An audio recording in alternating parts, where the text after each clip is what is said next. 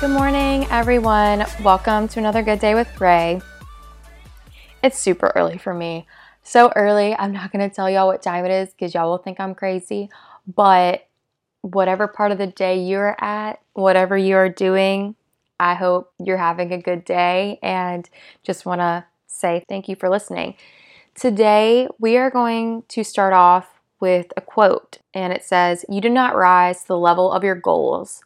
You fall to the level of your systems." James Clear, and this is from his book, Atomic Habits. This quote really caught my eye because over the years, as I've set goals, I've always been a goal-oriented person. In more recent years, I've learned that each goal requires a new version of me.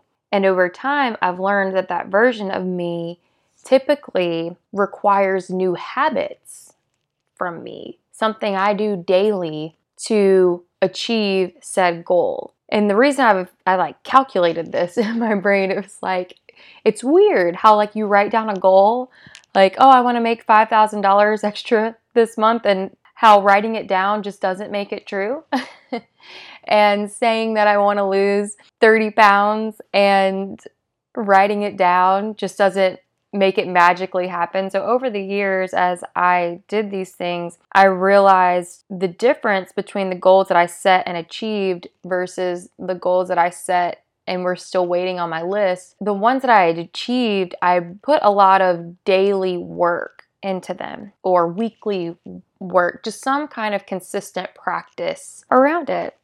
And this is what I think this quote means. You do not rise to the level of your goals. You fall to the level of your systems. We all have goals. I don't know that if you're listening to my podcast, you're probably very goal-oriented. So shout out to all of those people. I hesitate to call us overachievers, but maybe we are.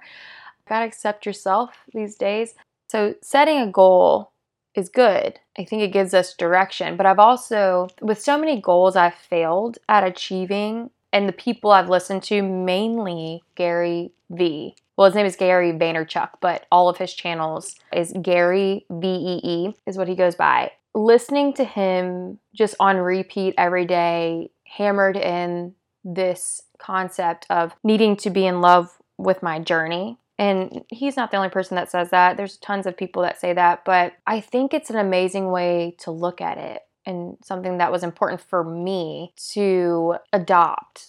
This loving of the journey, because if you think about it, you can create all these habits, aka all these fundamental systems to achieving your goal, but if you don't like what you're doing every day, but yet you end up achieving the goal that you set and the success that you got from those systems, if you don't like what you're doing every day, in order to maintain that success, not only are you going to have to do what you've been doing, but you're going to have to do maybe even more of it, you know, if that makes sense. So loving and benefiting more so. If the habits you're creating around the specific goal are not only bringing you to the goal that you wanted, but also internally cultivating other benefits. Like for me, creating this podcast every day, doing jiu-jitsu, and having a contracted route has cultivated commitment in myself. And with that commitment, I have learned how to show up for something on the days when I don't feel like it.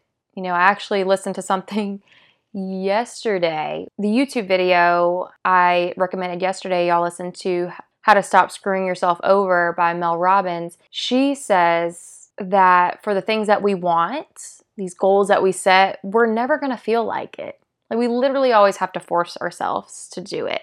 So going back to the systems, creating a system that you do, whether you want to or not, the commitment that cultivates, for me, helped me show up on the days where I don't feel like it, because I really don't have a choice. I've committed to this and I have built this system around it that I show up for it on the days when I feel like it and on the days that I don't. So I gotta say, y'all, it's so early this morning. My brain is like slowing down.